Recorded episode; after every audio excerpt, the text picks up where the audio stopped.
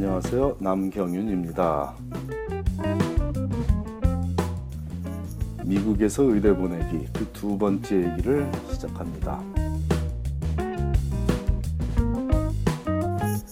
2016년이 어느덧 우리 곁에 와 있는 이 시점에 의대 진학을 원하는 학생들에게 해줬으면 좋겠다는 덕담, 그것은 원하는 것이 있다면 간절하게 바라고 노력하라는 말입니다.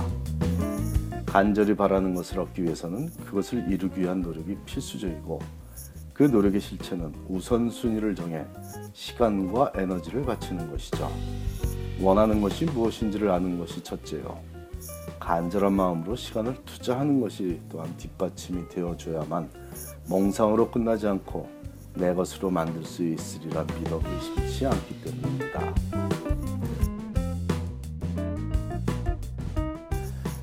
다가올 6월에 의대의 원서를 접수시킬 학생이든, 지난 사이클에 지원했으나 아직 원하는 결과를 얻지 못한 학생이든, 아니면 재수나 삼수를 생각하고 있는 학생이든, 고등학생이든, 누구에게든 공이 적용되는 성공 공식의 바탕에는 원하는 것이 무엇인지를 정확히 간파하는 과정이 필요합니다. 하버드 의대를 목표로 삼는지 아니면 집에서 가까운 주리부대를 목표로 삼는지를 본인은 적어도 알고 있어야 한다는 겁니다. 목표에 따라 의대도 얼리 디시전도 가능하고, 주안점을 어디에 두고 시간을 할애해야 할지도 정해집니다. 부족한 부분을 간파한 학생이라면 레귤러 MD 스쿨이 아닌 DO 스쿨에도 원서를 제출할 수도 있죠. 그렇다면 그에 따른 준비 상황이 또 달라지게 됩니다. DO 쉐도잉이든 이런 DO 스쿨에 필요한, 특정 목표에 필요한 그런 준비 상황들을 추가적으로 해야겠습니다. 또한 재수를 하더라도 일단 도전하고 보겠다는 조금은 무모한 목표라도 정확히 마음의 준비만 되어 있다면 해법이 존재할 수도 있습니다. 원서를 내고 나서도 끊임없이 다음 사이클을 위한 준비 과정을 거치면 됩니다. 물론 이 방법을 권장하지는 않습니다. 하지만 적어도 스스로 본인이 무엇을 하고 있는지를 정확히 알고 하고 있는 경우이므로 절망적이진 않다는 얘기일 뿐입니다. 가장 안타까운 경우가 원하는 것은 저만치 멀리 있는 목표인데, 현실적으로 시간 할애하는 형태는 목전에 불을 끄기에 급급한 경우라든지, 아니면 목표와는 동떨어진 곳을 향해 시간을 대량 할애하고 있는 경우입니다. 예를 들자면 학교 성적이 아주 안 좋은 학생이 MCAT 성적이라도 월등하게 뛰어나야 그나마 입학이 수월하다고 알려진 의대라도 진학할 수 있는데, 이 학생이 상위권의 의대를 목표로 삼고 리서치에 대부분의 시간을 할애하고 있다면 전망이 그리 밝지는 않겠죠. 하위권의 의대에서는 리서치보다는 클리니컬한 분야에 더 많은 관심을 가진 학생을 많이 선발하고 있기 때문입니다. 즉, 목표 설정과 실행하는 과정이 일치하지 않는다면 원하는 결과를 얻기 어렵다는 말입니다.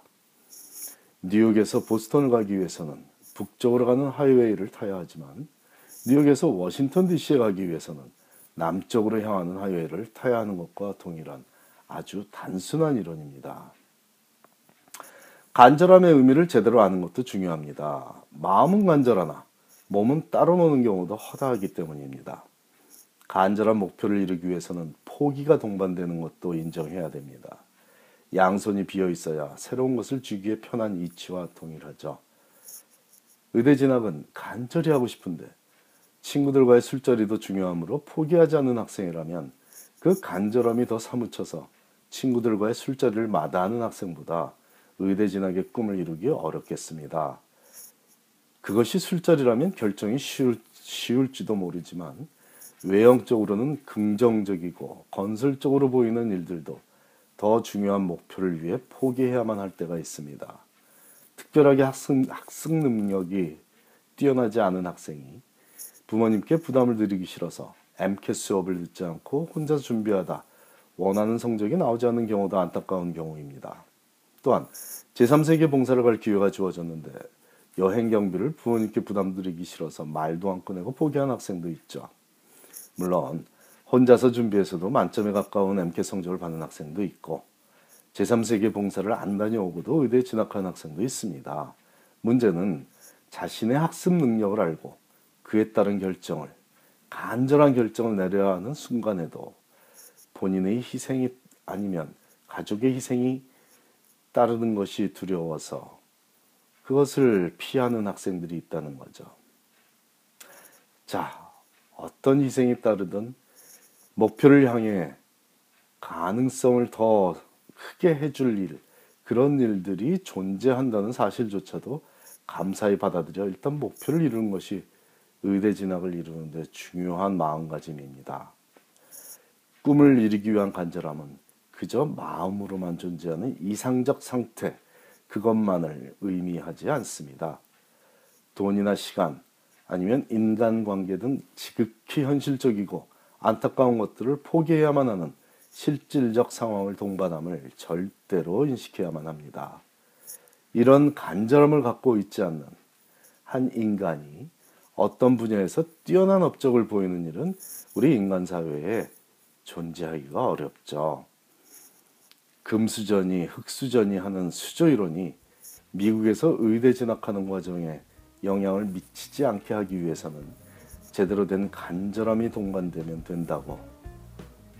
그래서 아직도 미국에서는 수저 색깔을 바꿀 수 있는 기회가 제법 남아있다고, 이런 희망적인 메시지를 2016년 신년 벽두에 여러 가정에 전하고 싶습니다.